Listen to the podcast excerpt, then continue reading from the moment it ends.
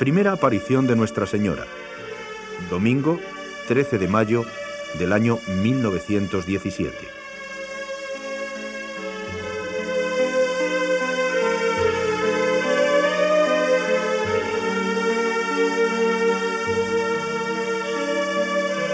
Estando jugando con Jacinta y Francisco en lo alto del cerro junto a Cova de Iría, haciendo una pared de piedras alrededor de una mata de retamas, de repente vieron una luz como de un relámpago. Dijo Lucía. Está relampagueando. Puede venir una tormenta. Es mejor que nos vayamos a casa. Sí, sí, está, bien. Comenzaron a bajar del cerro llevando las ovejas hacia el camino. Llegando a menos de la mitad de la pendiente, cerca de una encina que aún existe, vieron otro relámpago. Y habiendo dado algunos pasos más, vieron sobre una encina una señora vestida de blanco, más brillante que el sol, esparciendo luz más clara e intensa que un vaso de cristal atravesado por los rayos más ardientes del sol. Se pararon, sorprendidos por la aparición.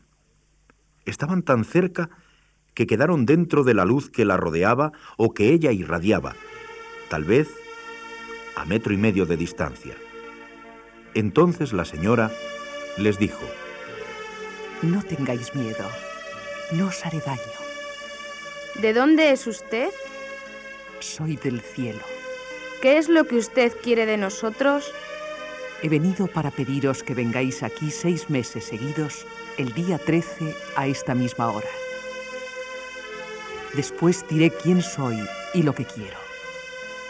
Preguntó entonces Lucía. ¿Iré al cielo? Sí, irás al cielo. ¿Y Jacinta? Irá también. ¿Y Francisco? También irá al cielo, pero tiene que rezar antes muchos rosarios.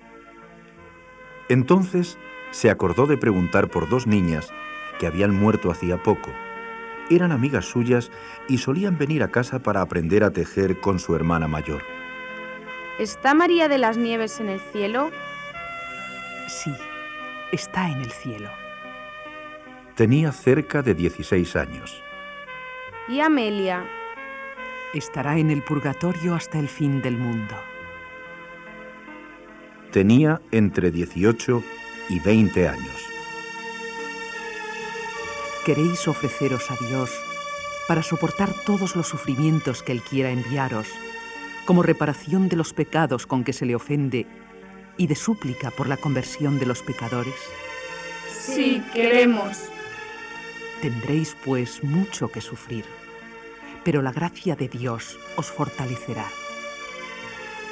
Diciendo estas palabras, la Virgen abrió sus manos por primera vez, comunicándoles una luz muy intensa que parecía fluir de sus manos y penetraba en lo más íntimo de sus corazones, haciéndoles ver la grandeza de Dios que era esa luz más claramente de lo que nos vemos en el mejor de los espejos.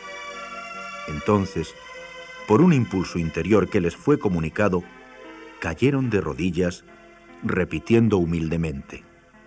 Santísima Trinidad, yo te adoro. Dios mío, yo te amo en el Santísimo Sacramento.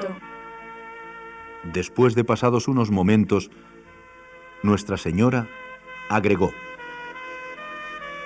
Rezad el rosario todos los días para alcanzar la paz del mundo y el fin de la guerra. Acto seguido, comenzó a elevarse serenamente, subiendo en dirección al levante, hasta desaparecer en la inmensidad del espacio. La luz que la circundaba parecía abrirle el camino a través de los astros, motivo por el que algunas veces decían que habían visto abrirse el cielo.